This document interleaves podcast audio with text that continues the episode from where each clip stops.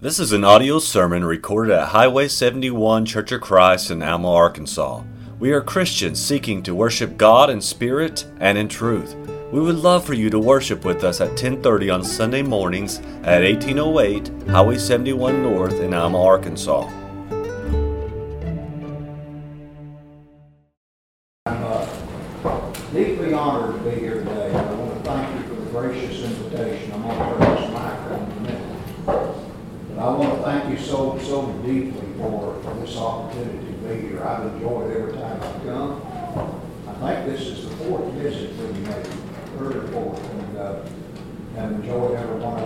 Them and I think I will today. So appreciate that so very much.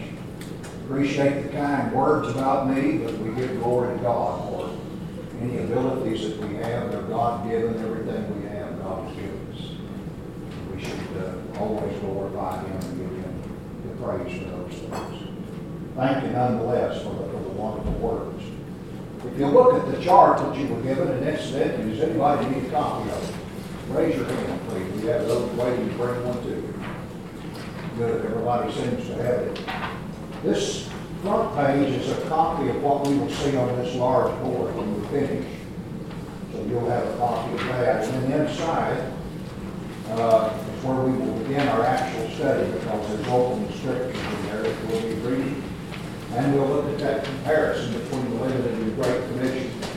The rest of the pages that you have are just simply the scripture typed out that we'll be using. If you want to turn in your Bible and read these, that's fine but they're typed out for you. I to give out one sheet, and all of these scriptures were on the back of this one page, and you can imagine the size of the font. And uh, I decided I'm not going to be that cruel to you today. I'm going to enlarge the font, even if I've got to do a lot of printing.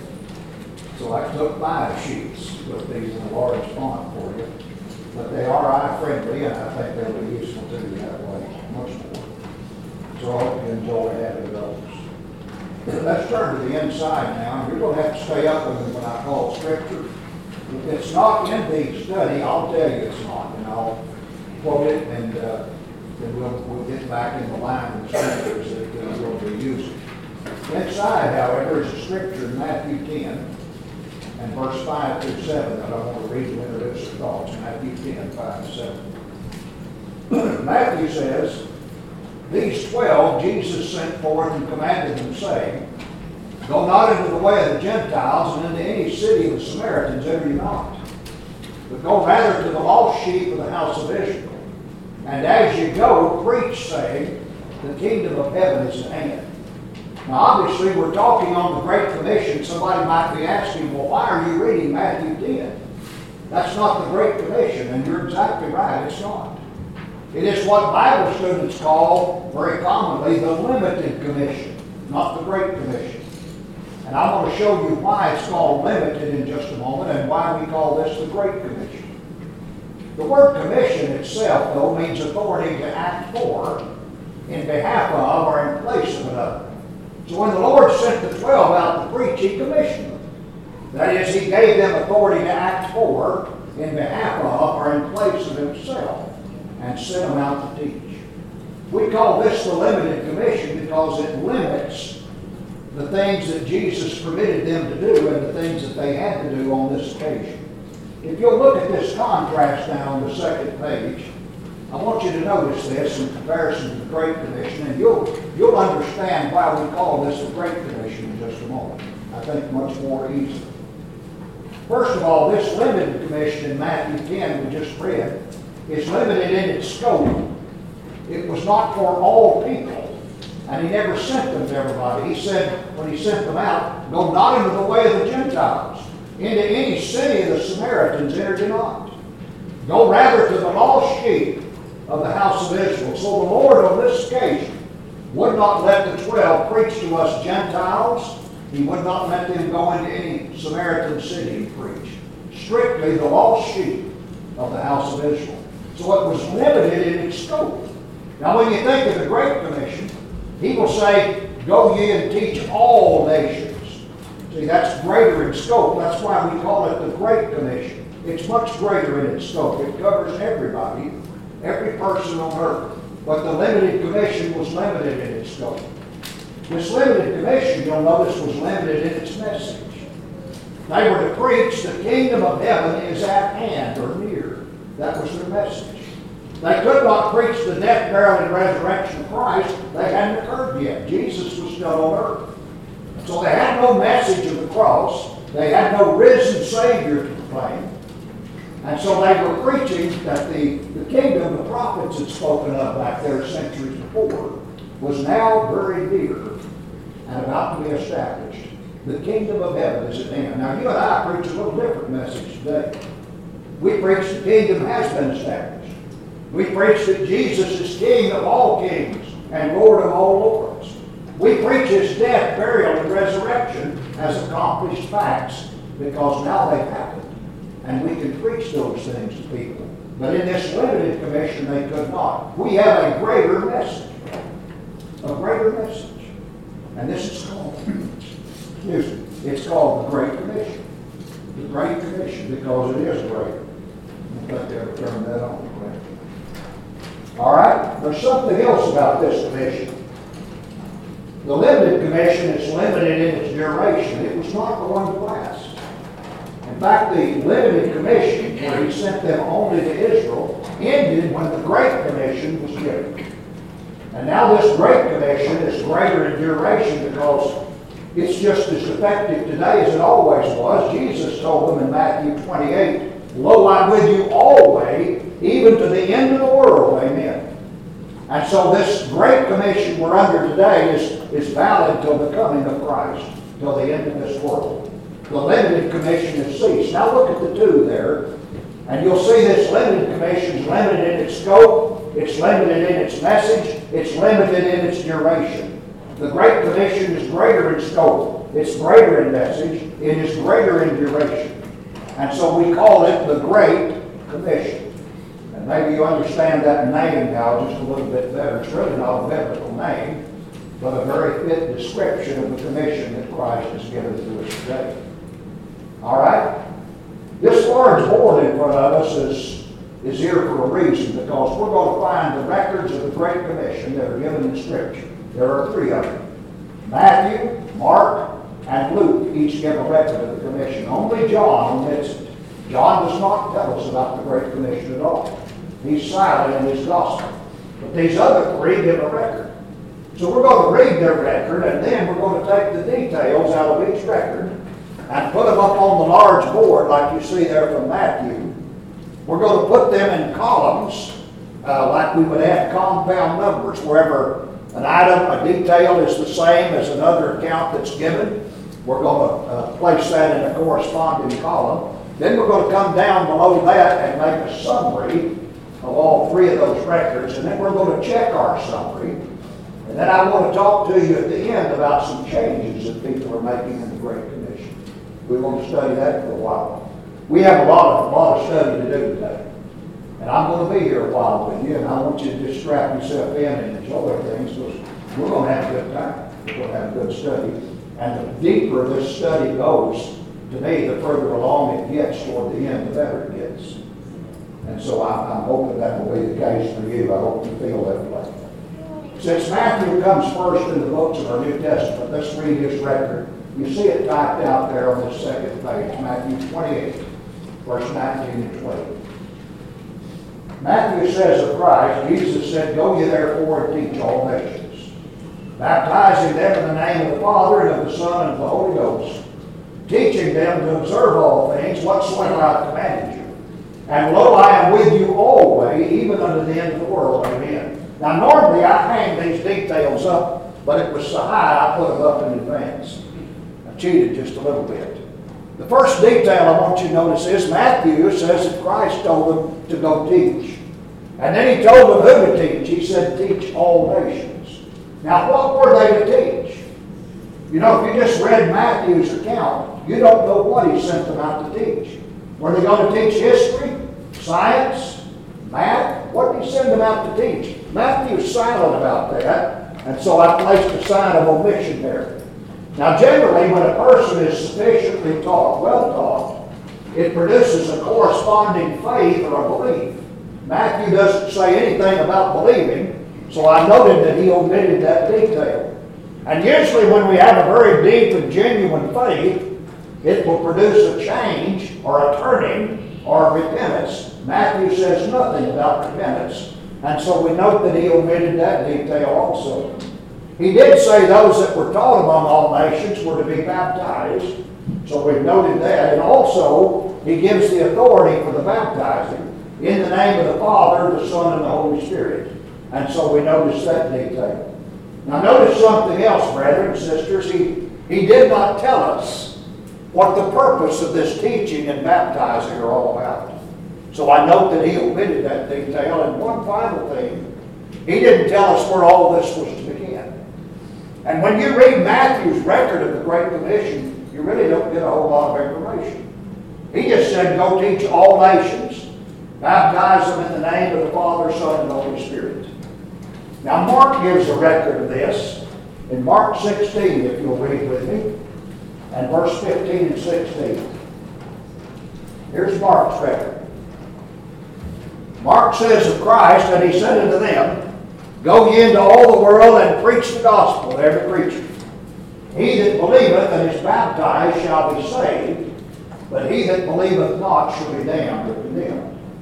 All right, Mark says that Christ told them to go preach, go into all the world and preach.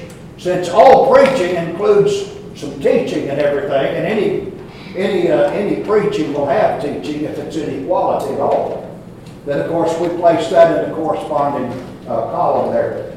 Whereas Matthew said they were to teach all nations, Mark says they're to go into all the world and preach the gospel to every creature. Same thing.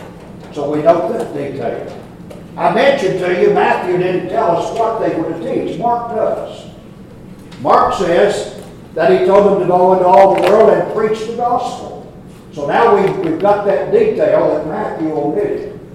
And I mentioned also that when people are, are very sufficiently taught, it'll produce a faith or a belief. And Mark supplies that for us too. Jesus said, He that believeth. So he mentions faith, he mentions belief. And we notice that detail. I mentioned also a while ago that when we have a, a deep, genuine faith, it produces a change in us, a turning, a repentance, if you will. But again, just like Matthew, Mark says nothing about repentance in his record, and so we note that omission. Like Matthew, Mark does mention baptism. Jesus said, He that believeth and is baptized, and so we note that. He did not give the authority, Father, Son, and Holy Spirit, or a name for this, but Matthew has, but we want to note that Mark omitted that detail. Mark does give us something, though, that Matthew didn't. He tells us the purpose of this. Why they're to teach, why they're to preach to every creature. Why those who believe, why those who are baptized, what will happen to them? He said it's so that they shall be saved. So we want to notice that detail. And then, like Matthew, Mark doesn't tell us where all of this is to begin. And I want to note that he omitted that detail. Now, that's Mark's record. And when you put it a little bit with Matthew, we're getting a little bit more information. He said unto them, Go ye into all the world and preach the gospel. Every preacher, he that believeth and is baptized, shall be saved. Luke gives a record of the commission. Same page that you're on, that's Luke 24 now, verse 45 to 49. Luke says this of Christ. Then opened he their understanding, that they might understand the Scriptures, and said unto them, Thus it is written, and thus it behooved Christ to suffer and to rise from the dead the third day. And that repentance and remission of sins should be preached in his name among all nations, beginning at Jerusalem. And ye are witnesses of these things, and behold, I send the promise of my Father upon you. But tarry ye in the city of Jerusalem until you be endued with power from on high. Now that's Luke's record of the Great Commission, and Luke's details are a little bit skewed compared to Matthew and Mark's, but we can dig them out. So let's just notice now what Luke said. He used the same term Mark did. He said repentance and remission of sins were to be preached. And so we put that in the corresponding column. They were to preach. He said it was to be preached among all nations. And so like Matthew and Mark, he's talked about the subjects for that message, all nations. Luke does not mention the gospel. That's all right because Matt, or Mark has covered that in his record, but I want to note that he omitted it. And Luke says nothing about believing, just like Matthew. He doesn't mention that, but Mark does. That's fine. We have that detail.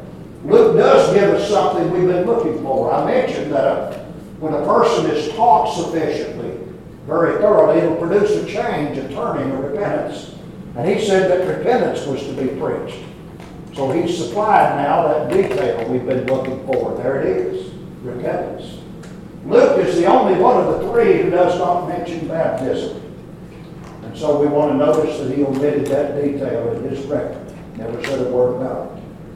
Whereas Christ said to baptize in the name of the Father, Son, and Holy Ghost, Luke says in his name that repentance and remission of sins would be preached in his name among all nations. And then he supplies something else. He says that it's remission of sins that are to be preached. And that's salvation, so we'll place that in that column. And finally, Luke gives us something that you'll find out later on, on the end is a very important detail.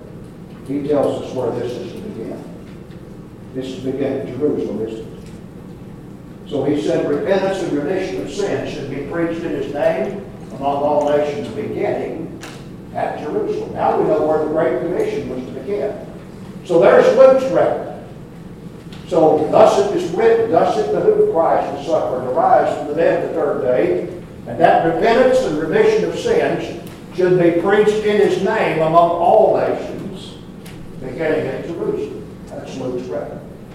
Now these are the, the complete records of the Great Commission, all three right here. And we've read them and we, we pulled the details out. And now we have them up before us where we can view them. Now we want to do them like we would do compound numbers when we add. Let's make a summary. Let's see what each of these columns would summarize to be. This column should summarize to be teach or preach, shouldn't it? Teach or preach. If we were to make a summary of all three. This would, would be all nations or every creature in all the world. The next one would be the gospel. The next one would be simply to believe. The next one, repent. The next one would be to be baptized. The next one should summarize to be Father, Son, and Holy Ghost, or in His name. The next one should be saved, or remission of sins. And the final one, beginning at Jerusalem. Now, as you look at these three records of the commission in this summary, see if this is a fair summary. We've read them, we pulled the details out, we put them up in front of us, and we made a summary of them. And if you were to summarize the Great Commission, here's how it reads. Jesus said, Teach or preach to all nations or every creature in all the world the gospel. He who will believe and repent and be baptized in the name of the Father, Son, and Holy Ghost, or in his name, shall be saved or have remission of sins beginning in Jerusalem. Does that look like a fair summary of the commission? You're probably saying, yes, it does. It looks exactly like what we read. Well, I believe it is. But we're not going to be satisfied with that. We're going to check our summary. Uh, as a little story, when I was in school, and uh, they did have school when I was young, but when I was in school, I happened to walk by the teacher's desk one day, and her math book was there. Now, I wasn't one to pick up textbooks, you know, but uh, I don't know, for some reason, hers looked different in some way. Maybe it was thicker, and I'm sure it was. So I picked it up and nobody was watching and I looked at it. You know what I found in her book? Had all the answers in back. My math book didn't have those, it had the problems. But you see, hers had the same problems, but it had the answers further back in the book. And I thought, man, I wish I had a copy of that one. Homework would be wouldn't it? You know, I could get these math problems pretty easy. The Bible's this way. You see, we've made a summary of the Great Commission, but if we go just a little bit further in the book, we can check our summary. Because the answer's in the back. It's further along. Now, we know a little bit about the Great Commission. We want to check this summary to see if it's accurate. The best way I know to do that would be to find when the, when the Great Commission began in Jerusalem and see what happened, see what was preached, see what was done, and see if it fits the summary. So when did the Great Commission begin? Well, we know something if you're looking there at Luke 24 again, that we just read. In verse 48 and 49, Jesus said, And here witnesses of these things. And behold, I send the promise of my Father upon you, but tarry ye in the city of Jerusalem until you be endued from on, with power from on high.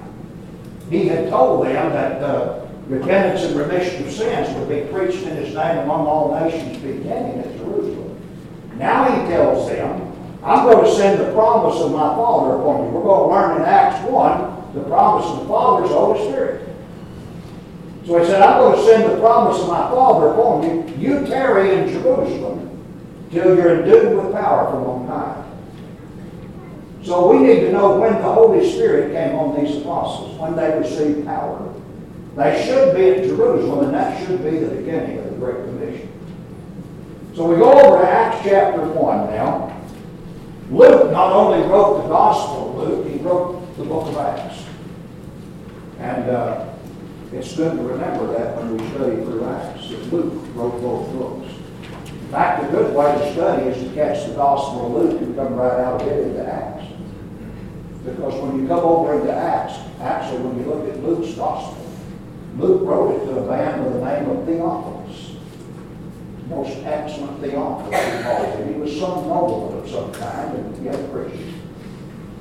And so he wrote the Gospel of Luke to him. And then when he comes to Acts, and I don't have this scripture there for you, but I'll, I'll catch up to you in just a minute.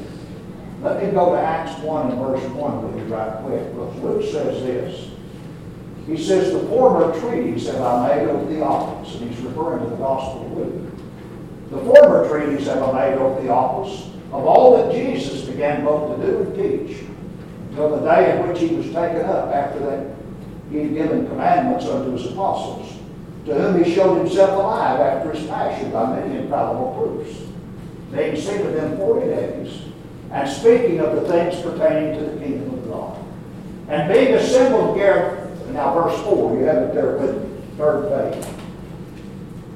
Being assembled together with them, commanded them that they should not depart from Jerusalem, but wait for the promise of the Father, which saith he, You've heard me. Well, there's that promise of the Father, Luke mentioned.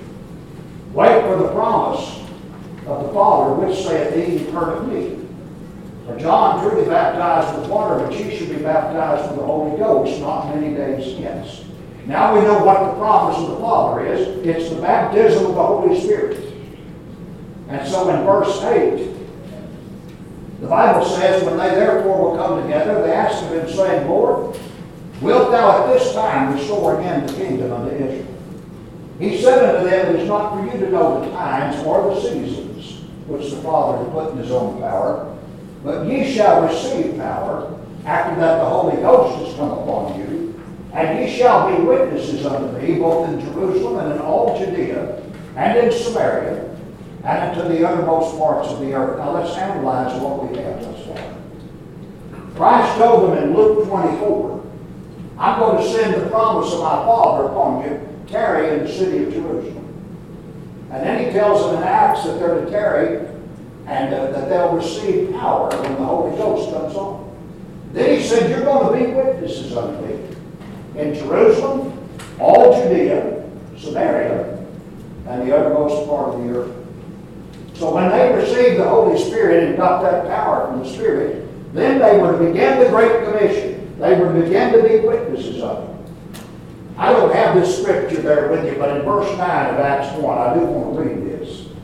Because he's told the 12 to tarry in Jerusalem until the Holy Spirit comes on them, and then you can start preaching. You can start being witnesses unto me. That'll be the beginning, the coming of the Spirit. Okay? We read in verse 9 of Acts 1, and I don't have this there again for you. But uh, the Bible says of Christ that when he had spoken these things, while they beheld, he was taken up in a cloud to see him outside. And while they looked steadfastly toward heaven as he went up, Behold, two men stood by them in white apparel, which also said, You men of Galilee, why stand ye gazing up into heaven? This same Jesus, which is taken up from you into heaven, shall so come in like manner as you've seen him go into heaven. Verse 12. Then returned they unto Jerusalem from the mount called Olivet, which is from Jerusalem, the Sabbath day's journey. Now the Lord has ascended. They watched him go into the clouds. And now Luke tells us that they returned then to Jerusalem from the mount called Olivet. That's the Mount of Olives. That was the mount from which he ascended and to God. And then they go into Jerusalem and they go up into an upper room there and they tarry. And that's where they abode and waited for the coming of the Holy Spirit. That's what he's commanded them to do. Is tarry in the city of Jerusalem till you're endued with power from on high, and when the Spirit comes on you, you'll be witnesses. Now, what are we doing here? We're looking to check our summary, aren't we? And we've said that we can check this summary to see if it's correct by finding the beginning when they first carried out the Great Commission and see what was done and see if it fits the summary. Now, all we need then is the coming of the Holy Spirit on the apostles. That should be at Jerusalem. It should mark the beginning of the Great Commission. When did the Spirit come? Well, that's Acts chapter 2, if you'll follow with me now, Acts 2, verse 1 to 4. We're looking for the beginning, very time the Great Commission began. The Bible says, and when the day of Pentecost was fully come, they were all with one accord in one place. And suddenly there came a sound from heaven as the rushing mighty wind and it filled all the house where they were sitting. And there appeared unto them cloven tongues like as of fire. And it sat upon each of them, and they were all filled with the Holy Ghost, and began to speak with other tongues as the Spirit gave them utterance. Here is the coming now of the Holy Spirit. That's what we're looking for. It's fallen upon the apostles. It's the day of Pentecost. Pentecost was a Jewish feast day. It occurred 50 days after the Passover. The Lord died during the Passover, didn't he? Typical. He was the Passover lamb of all history. Fifty days later came the day of Pentecost. Jews from all around the world now will come into Jerusalem to keep this feast. And God, in His great wisdom, saw this is the opportunity right here to send the gospel forward for the first time and to preach the death, burial, and resurrection of my Son. And so he chose to use this as the starting day that the gospel would first be preached. It's also the beginning of the church. It's the day the church was established by Christ. And so it's a very significant day. As I said, it's 50 days after Passover. Now remember, the Lord spent three of those days in two. He spent 40 days, according to Acts 1, as we just read it, speaking of his disciples concerning things pertaining to the kingdom. That's 43 of the kingdom. So when he ascended, that only leaves a week. And he told them, You're going to be baptized in the Holy Ghost not many days hence. And surely they were, because it's a week or so. And now he sends the Holy Spirit down on them. So now we've found what we believe to be the beginning, the coming of the Holy Spirit on the apostles. Are they at Jerusalem? That's verse 5. Read with me. There were dwelling at Jerusalem Jews, devout men out of every nation under heaven. All right, they're in the right place, aren't they? We found the coming of the Spirit on the apostles. They're at Jerusalem, right where Jesus told them to tarry. And so everything fits thus far. Remember, they're to take the gospel out of all nations, aren't they? Let's look at verse 5 now through verse 13. Luke says there were dwelling at Jerusalem Jews, devout men out of every nation under heaven. So we got Jews out of every nation, don't we? Now, when this was noised abroad, the multitude came together and were confounded, because that every man heard them speak in his own language. And they were all amazed and marveled, saying, Behold, are all these which speak Galileans? And how hear we every man in our own tongue when we were born? Parthians and Medes and the Elamites and dwellers in Mesopotamia and in Judea and Cappadocia, in Pontus and Asia and Phrygia and Pamphylia, in Egypt and in the parts of Libya about Cyrene, and strangers of Rome, Jews and proselytes, Greeks and Arabians. We do hear them speak in our tongues the wonderful works of God. And they were all amazed and were in doubt, saying, What meaneth this? Others mocking said, These men are full of new wine. All right, he names the nations then, doesn't he? Parthians, Medes, Elamites, dwellers in Mesopotamia, Judea, Cappadocia, Pontus, Asia, Phrygia, Pamphylia, Egypt, Libya, and, uh, and so forth. And he names these Jews there that are out of every nation and names the nations. And the people are marveling because they're hearing Peter and the others speaking, and they're hearing it in their own native tongue. Peter's speaking, and yet as it goes out, everybody hears in his own language, and all these languages are here. And folks are just amazed at what's happening. It's a great miracle God has given to start the beginning of the gospel, it? To get the attention of these Jews. But you know, there's always scoffers, seems like in any crowd. And there was no exception here on this day because there were some that were saying, hey, these men are just drunk. I mean, these guys are drunk. And so, you know, they were saying, well, these fellows are full of new wine here. So Peter's got to quell that excitement and get their attention where the gospel can be preached to these Jews as God wants. And so he stands up to do that. If you'll read now verse 14 to 21. Peter, standing up with the eleven, lifted up his voice and said, You men of Judea and all you that dwell at Jerusalem, be this known unto me and hearken unto my words, for these are not drunken as you suppose, seeing it is but the third hour of the day. But this is that which was spoken by the prophet Joel. And now he's going to quote Joel 2, verse 28 to 32.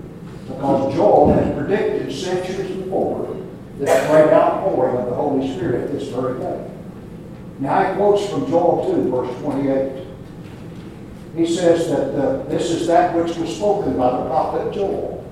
And it shall come to pass in the last days, saith God, I will pour out of my spirit upon all flesh, your sons and your daughters shall prophesy. Your young men shall see visions, and your old men shall dream dreams. And on my servants and on my handmaidens I will pour out in those days of my spirit, and they shall prophesy. And I will show wonders in heaven above and signs in the earth beneath, blood and fire and vapor of smoke. The sun shall be turned into darkness and the moon into blood before that great and notable day of the Lord come. And it shall come to pass that whosoever shall call upon the name of the Lord shall be saved. Now Peter has stood up. He has shown that what's happening there is not drunkenness. Rather, it's what Joel predicted, prophet. And he quotes that prophecy and gets their attention. And now he has quelled the excitement that is, has been stirring, and, and he's got the attention of this vast audience. And there are literally just thousands and thousands of Jews there out of every nation under heaven. And now we need a preacher. The Great Commission is going forth, it needs a. And that's Peter. He's been given the keys to the kingdom, had he not? Now he stands up to use those keys to take that gospel and open entrance into the kingdom of God, into the church, for the very first time. Peter begins to preach. Now you see if this sounds like the gospel to you. As we read verse 22 down through about verse 36. Peter said, You men of Israel, hear these words. Jesus of Nazareth man approved of God among you by miracles and wonders and signs which God did for him in the midst of you, as you yourselves also know. Him being delivered by the determinate counsel and foreknowledge of God, ye have taken and by wicked hands have crucified and slain. But God hath raised up, having loosed the pains of death, because it was not possible that he should be holden of it. For David speaketh concerning him, I foresaw the Lord always before my face for he is on my right hand that I should not be moved. Therefore did my heart rejoice and my tongue was glad. Moreover also my flesh shall rest in hope, because thou wilt not leave my soul in hell or Hades. Neither wilt thou suffer thine Holy One to see corruption. Thou hast made known unto me the ways of life. Thou shalt make me full of joy with thy countenance. Now he's quoted Psalm 16, verses 8 to 11, because David predicted the resurrection in that psalm. And now he's quoted that as evidence that Jesus is risen from the dead. You see, he's preaching the death, burial, and resurrection. And now he's going to make application in verse 29. Read with me. Men and brethren, let me freely speak unto you of the patriarch David, that he is both dead and buried, and his sepulchre is with us unto this day. Therefore, being a prophet, and knowing that God had sworn with an oath to him, that of the fruit of his loins, according to the flesh, he would raise up Christ to sit on his throne. He, seeing this before, spake of the resurrection of Christ, that his soul was not left in hell or Hades, neither his flesh did see corruption. This Jesus hath God raised up, whereof we're all witnesses.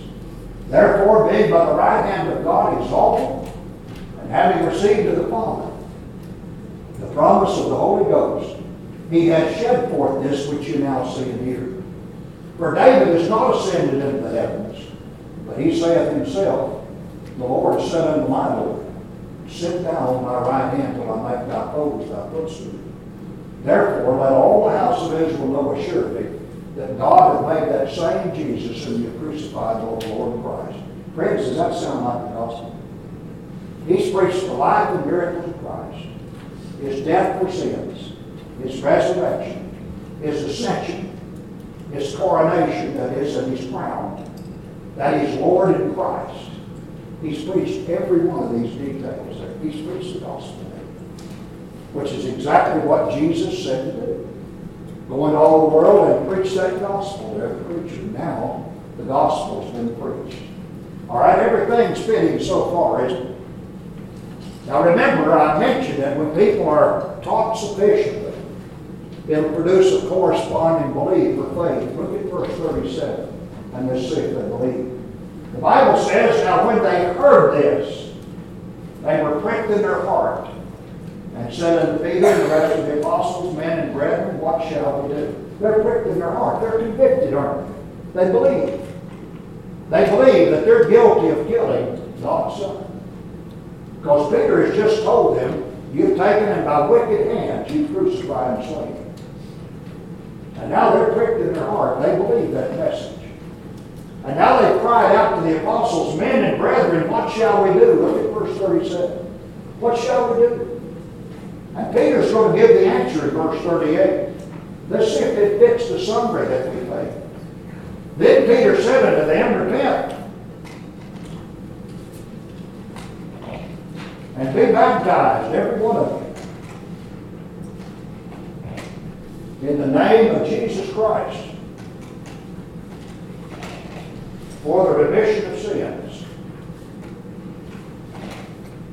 And ye shall receive the gift of the Holy Ghost. That's just exactly what our summary said, it? Just exactly. Verse 39, he says, The promise is unto you, and to your children, and to all that are far off, even as many as the Lord our God shall call. Verse 40 and 41, with many other words did he testify and exhort, saying, Save yourselves from this untoward generation. Then they that gladly received his word were baptized, and the same day there were added unto them about 3,000 souls. So 3,000 people that day came forward and obeyed that gospel. As Peter commanded them to repent and be baptized, 3,000 came that day. They were baptized for the remission of sins. The Lord saved them then and added them to the church. What an incredible day. What a day. Now look at the summary. We said the summary was that they were to teach or preach to all nations or every creature in all the world the gospel. He who would believe it, repent, and be baptized in the name of the Father, Son, and Holy Ghost, or in his name would be saved or have remission of sins beginning in Jerusalem. And now, we've looked at the beginning when it went forward. We found that Peter preached that there were Jews there out of every nation under heaven, and he preached the gospel. They were pricked in their heart, they believed, and they asked, What shall we do? He told them to repent and to be baptized in the name of Jesus Christ for the remission of sins.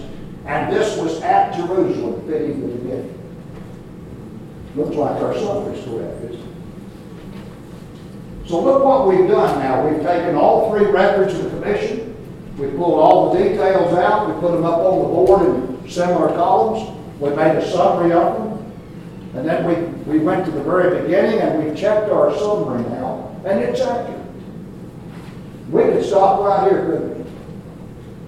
And everybody would know what to do to be saved.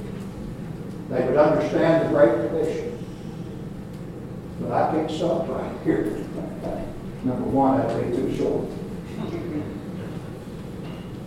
People are changing the Great Commission. I want to talk about that in just a minute before we close. I don't know why anybody wants to change the Word of God. I don't understand this. I don't understand that thing. In Matthew 28 and 18, if you're reading there, Jesus came and spake unto them, saying, All power is given unto me in heaven and in earth. Christ said, I've got all authority. Now, if he's got all authority, I don't have any. You don't have any. Why would I want to tamper with what Christ said? In John 12, there, verse 48, read. Jesus said, He that rejected me and receiveth not my words hath one that judgeth him. The word that I have spoken, the same shall judge him in the last. This word then is going to judge you and I at the last day. Now, why would I want to with this word? Why would I want to deny this word? Why would I want to change this word? Why? Because I've got to stand one day, and you do too, in front of the author of this book. And he's not going to allow me to change his word there. In fact, the word that he's spoken, he says, will judge you and I in the last day. And you know, I'm amazed sometimes I study with people, I know you brethren have too. You'll read a plain passage of Scripture, and you'll ask them, do you see what the Bible says there? And they'll say, yes. But they'll run to their preacher with it. You know what he'll do? He'll explain it away for them. He'll look for a way around that. The next time we talk to them, you're no longer convinced that that was the truth. They know it is. But he talked about it, he changed it. I don't understand this kind of thing. This, uh, the idea of maneuvering around the Bible, trying to get around it. You know, there are so many people that fight against the Word of God and what it says. I don't understand that because that Word's going to judge us in the last day. We need to be honest. Obey it right now so when we stand before Christ, He won't look at us and say, I gave you my Word. Why? Why didn't you do what I commanded? That's going to be an embarrassing moment, isn't it? And so it behooves us to always be honest in God's Word. One of the great hindrances right now in the world of people learning the truth about salvation, how to be saved, about the church, where they need to worship, how to worship, and such things. One great hindrance is that people don't love the truth. And Paul warned us about not loving the truth. I don't have this scripture there for you, but in 2 Thessalonians 2, verse 10 to 12, Paul said, With all deceivableness of unrighteousness in them that perish, because they receive not the love of the truth that they might be saved. And for this cause, God shall send them strong delusion, that they should believe the lie, that they might all be damned who believe not the truth, but have pleasure in unrighteousness.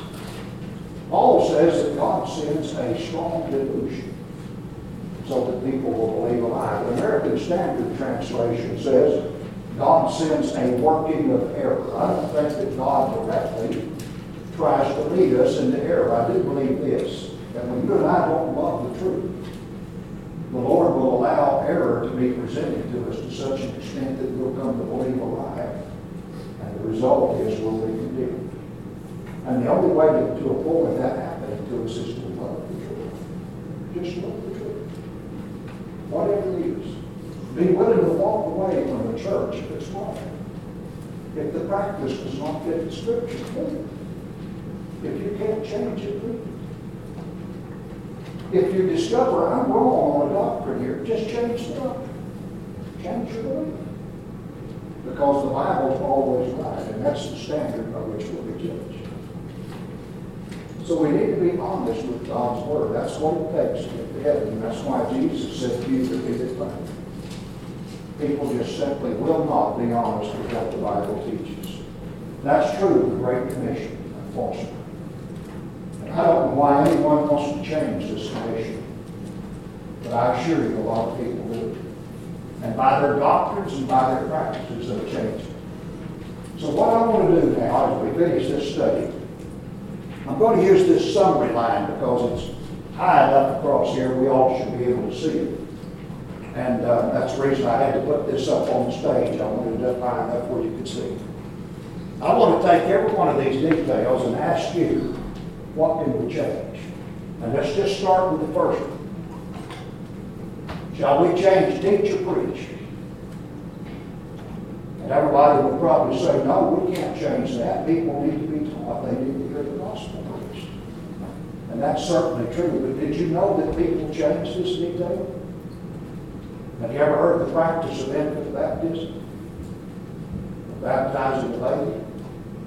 How many babies can you teach Well, we can't, can we? And so the practice has come along now to baptize infants. And in order to practice infant baptism, you've got to destroy the Great Commission, at least in the order that Jesus gave it. And I'll show you what it does to the Great Commission. Just this simple act, just, just doing away with this detail first. You see, you would baptize an infant in the name of the Father, Son, and Holy Spirit, I guess to try to save him or give him remission, even though babies are saved. And you'll do that for all nations.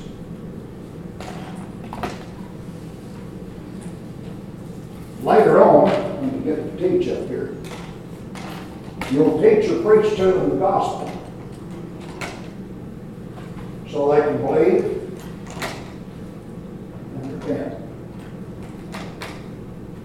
Now, when you practice infant baptism, this is what you do the Great Commission, because you're not starting off with teaching, you see, you're starting off with baptism. And so you make the Great Commission read this way. Baptize in the name of the Father, Son, and Holy Ghost, or in His name. I should have put all nations or every creature. So they can be saved or have remission of sins. Then later is when they get older, teach or preach to them the gospel so they can believe and repent. You see, you've got to completely change the whole Great Commission just to practice that one doctrine, infant baptism, that the Bible never teaches. And yet they've changed the Great Commission. And we just can't deal this way with Scripture. We just can't. What would I say to Christ? If I, if I practiced infant baptism and changed his commission in this fashion in order to practice it. I'm not going to have an answer? So, we need to consider to get this, this order back like the Lord gave it. And try to get these all rounded up. I'll try to get these back in some order, of course. That's why I hate to remove all these. It confuses me. You think you're confused by infant baptism? Try working this chart. So we'll get this order back. And while I'm doing that, look at 1 Corinthians. 1 Corinthians, if you will. Chapter 1, verse 21. That's there on your last page. Paul said, For after that in the wisdom of God, the world by wisdom knew not God. It pleased God by the foolishness of preaching to save them that believe. And so, in God's wisdom, then, it pleased God by the foolishness of preaching to save them. The first thing necessary for the salvation of, of folks among the nations is that they must hear the word preached or taught. After that, in the wisdom of God, the world by wisdom knew not God, it pleased God by the foolishness of preaching to save them that believe. So then the salvation of every soul starts with being taught the truth of God's Word and taught about Jesus. We have got to be taught. We're not ready for baptism. We need to know what we're doing. We need to know about Christ. Because all that's going to happen is you're just going to get water on an infant, but you're not going to change anything. Because we need teaching. we need knowledge and we need faith in such things. All right, shall we change all nations or every preacher? Somebody might say, well, no, we wouldn't know who to preach to if we changed that, and, and we would. A Jew might want to preach to Jews, a Mormon to Mormons, a Calvinist to Calvinists, to, to uh, Calvinistic people. A Universalist wouldn't preach to anyone because he thinks everybody will be saved anyway. So yes, we don't want to change all nations or every preacher. Look at 1 Timothy 2 with me and verse 3 through 6. 1 Timothy 2, 3 to 6. Paul said, For this is good and acceptable in the sight of God our Savior, who will have all men to be saved and to come unto the knowledge of the truth. For there is one God and one mediator between God and men, the man Christ Jesus, who gave himself a ransom for all to be testified in due time. So then God wants every person to hear this gospel. He wants every person saved. And so we need to leave that detail alone. Shall we change gospel? Shall we remove this detail or change it around? Somebody says, well, certainly not. We wouldn't know what to teach people, and that's true. In 1 Corinthians 15, there, verse 1 to 4, Paul said, Moreover, brethren, I declare unto you the gospel, which I preached unto you, which also ye received, and where ye stand, by which also you're saved, if you keep in memory what I preached unto you, unless you believe in vain. For I delivered unto you first of all that which I also received. How that Christ died for our sins according to the Scriptures, and that he was buried, and that he rose again the third day according to the Scriptures. People need the gospel. They need to hear about Christ.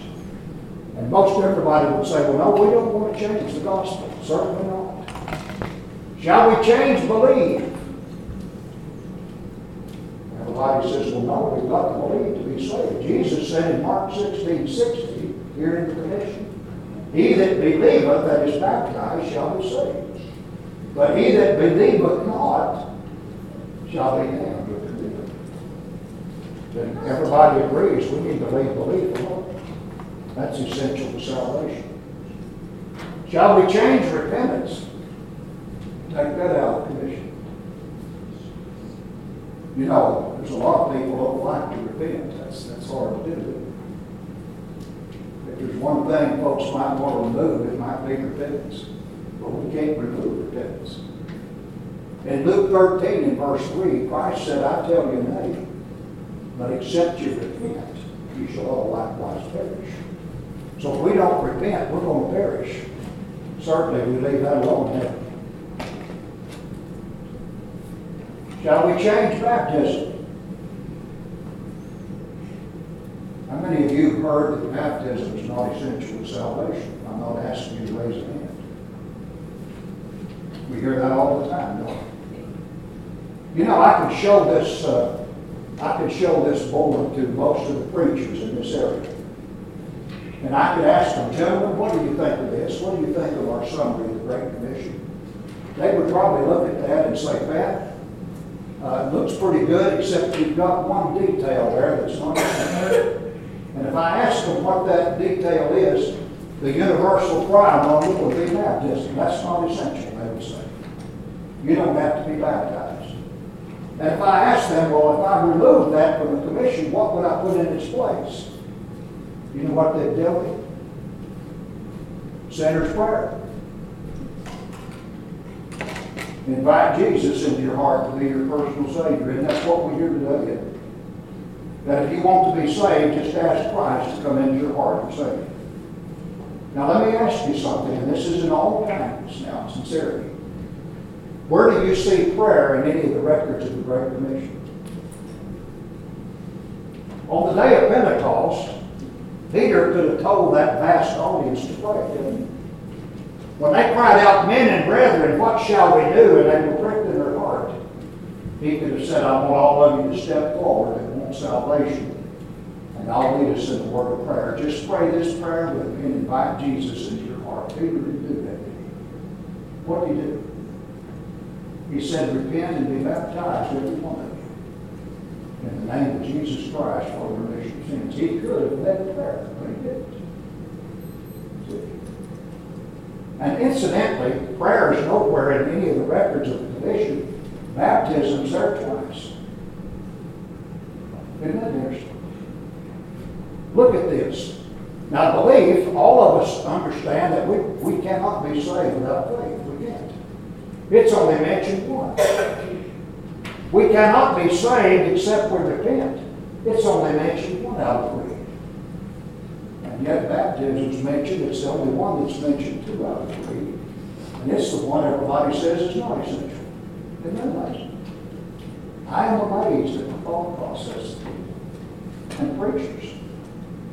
Inserting something here that is nowhere in the Great Commission and taking something out that's mentioned twice. And incidentally, Peter, who on the day of Pentecost told the Jews there to repent and be baptized, later on wrote in 1 Peter 3 and verse 21 in his first epistle. He said, The like figure whereunto even baptism doth also now save us. That scripture's there on your chart, it's it. The like figure whereunto even baptism doth also now save us. Not putting away the filth of the flesh, but the answer of a good conscience toward God and the resurrection of Jesus Christ.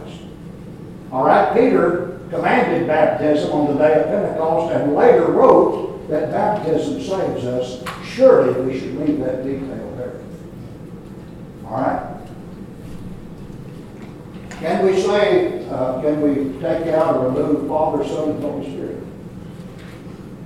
Somebody says, no, we wouldn't have any authority, we wouldn't have a name in which to do this. That's true. We better leave that intact then. Shall we change saved or remission of sins? And remove that? Everybody would say, well, no. No, that's the purpose of this, is salvation. We, don't want to remove that. But they might look at me and say, preacher, you've got this in the wrong place on your chart. And if I asked them, well, what do you mean? They would say, well, everybody knows that salvation comes before baptism. That you're baptized because you're saved, not, not in order to be saved. And uh, so we think you ought to change the order. All right, let me change the order to what's practiced today. Here's really how most people view the Great Commission. Teach or preach to all nations or every creature in all the world the gospel. He who will repent or believe and repent will be saved or have remission of sins and could be baptized later on if he wants to in the name of the Father, Son, and Holy Ghost. That's really what we're told today, it? That uh, they would tell me that uh, salvation comes before baptism, not after. But I want you to look at what Jesus said about the matter in Mark's record of commission. In Mark 16, 16, it's there typed out for you. He said unto them, Go ye into all the world, preach the gospel to every creature. He that believeth and is baptized shall be saved. Jesus placed salvation after baptism. To make it fit the, the change that people are making in the Great Commission, you'd have to change what Christ said in Mark, and it would read this way. Go into all the world and preach the gospel to every creature. He that believeth and is saved shall be baptized. But that's not what Jesus said, is it? Christ said, He that believeth and is baptized shall be saved. That's the order, and he placed salvation after baptism. He just did. And that's what Peter did on the day of Pentecost. When they asked men and brethren, what shall we do? He said, repent and be baptized, every one of you, in the name of Jesus Christ for the remission of sins. And he placed salvation or remission after baptism. Then we should do the same, shouldn't we? Leave the commission in the order that, that the Lord gave it. Salvation, according to Christ, comes after baptism. It just does. That's what the Bible says. Now we have one thing left, and that's the beginning at Jerusalem. And surely nobody would change that. Yes, they would. They would. Let me show you what's been done. Instead of beginning at Jerusalem, and teaching the Great Commission, people want to go back. They want to go back before the Great Commission was given. Put this down here. They go back before the Great Commission was given. Where do they go? They go to Luke 23. Now, would you read Luke 23 with me, verse 39 to 43? Luke 23, verse 39 to 43. Usually when you have a discussion about baptism, and somebody says, well, baptism is essential to salvation. Somebody would say, well, no, it isn't. The thief on the cross wasn't baptized. And they'll run to Luke 23. Let's read Luke 23, verse 39. Luke says, one of the malefactors which were hanged railed on him, saying, If thou be Christ, save thyself and us. But the other answering rebuked him, saying, Does not thou fear God? Seeing thou art in the same condemnation, and we indeed justly.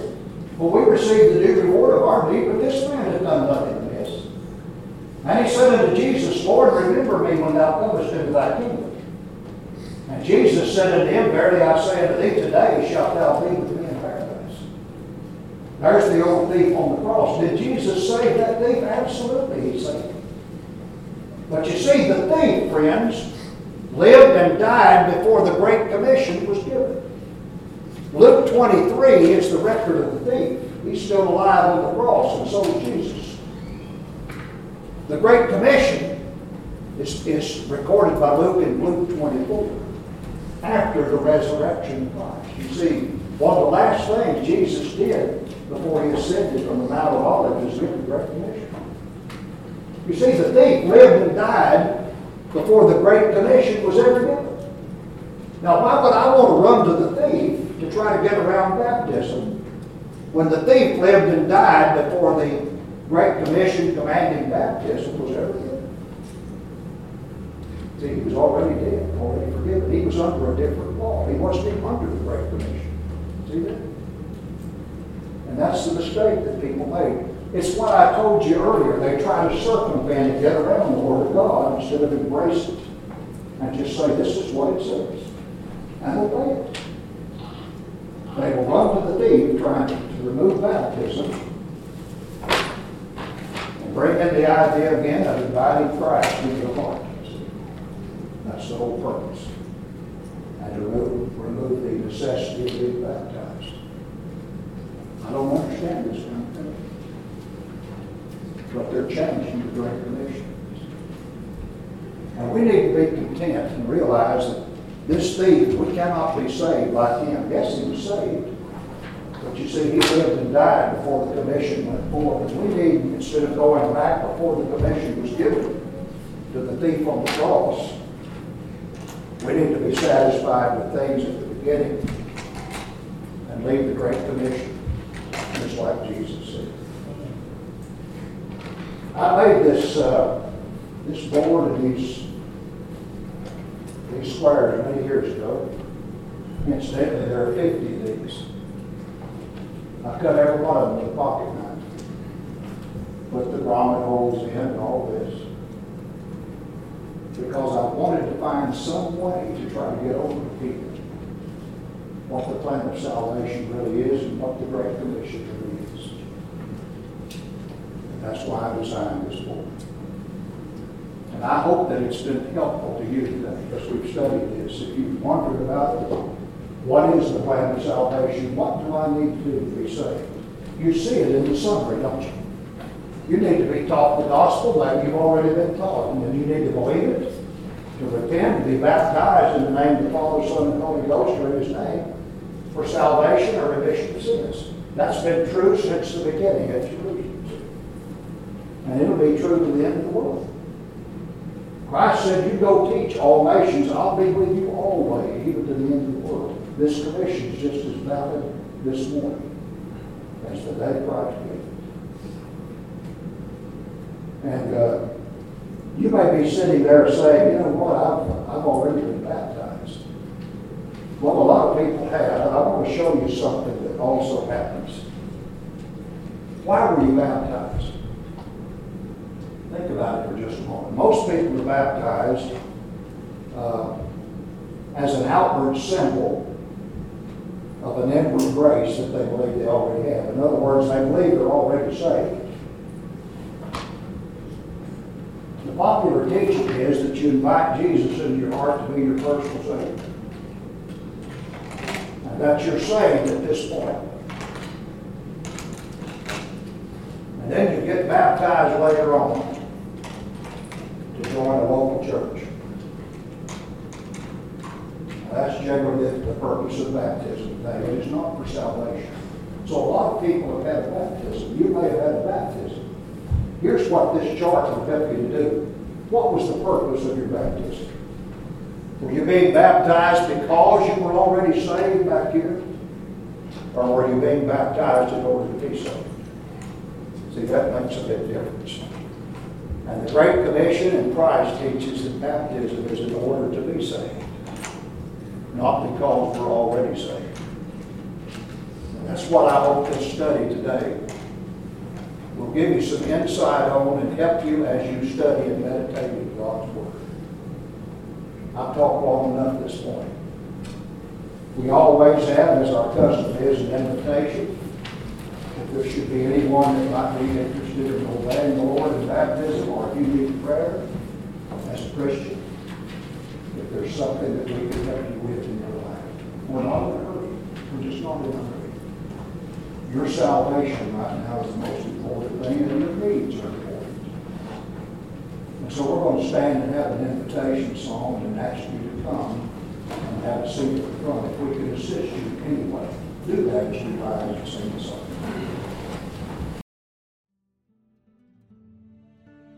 We hope you have enjoyed this message recorded at Highway 71 Church of Christ. If you have questions concerning this message or would like to set up a study, please call 479 647 2658. May God bless you.